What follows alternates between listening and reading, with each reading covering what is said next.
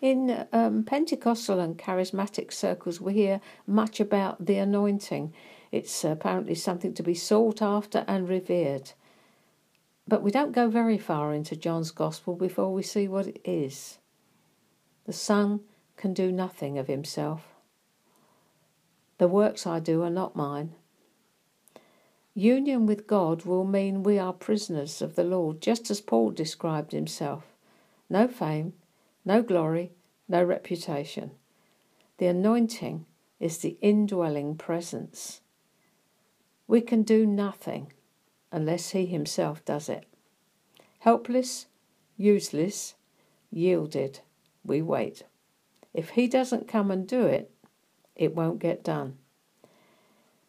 It's not a pleasant experience. People are looking at you and to you. Nothing happens. Zilch, nada, nothing. Uh, now would be a good time, Lord, dribbles off the end of your chin.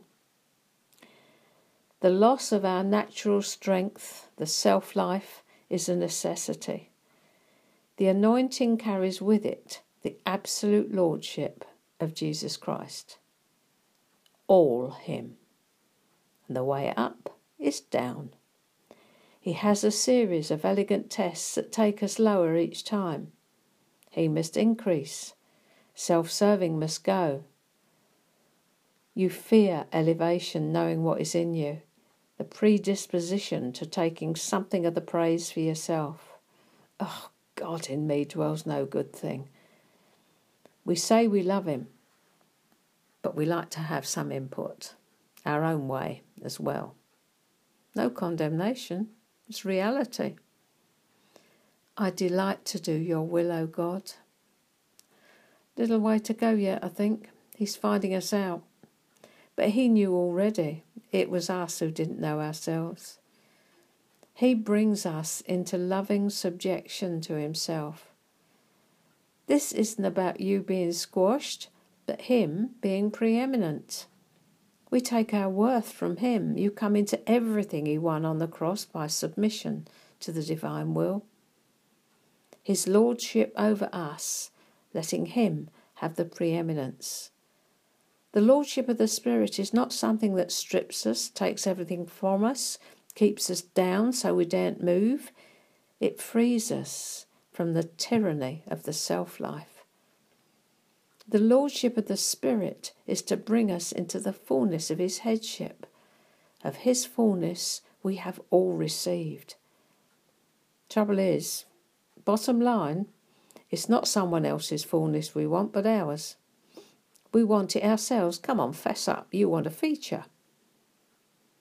But the Holy Spirit cuts that ground from under our feet and says, In Him, my darling, in Him dwells all the fullness of the Godhead bodily. Outside of that, you know it, zilch, nada, nothing. We can't actually enter this school until we see this, the altogether other than us way that He is.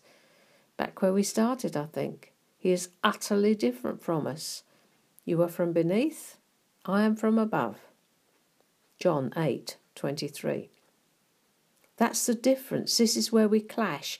This is where we learn to yield, submit to the higher authority.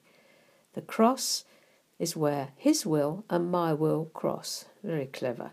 takes a lifetime, but we have to start somewhere. Thy will be done. That'll be it. That's the key. Thy will be done, not mine.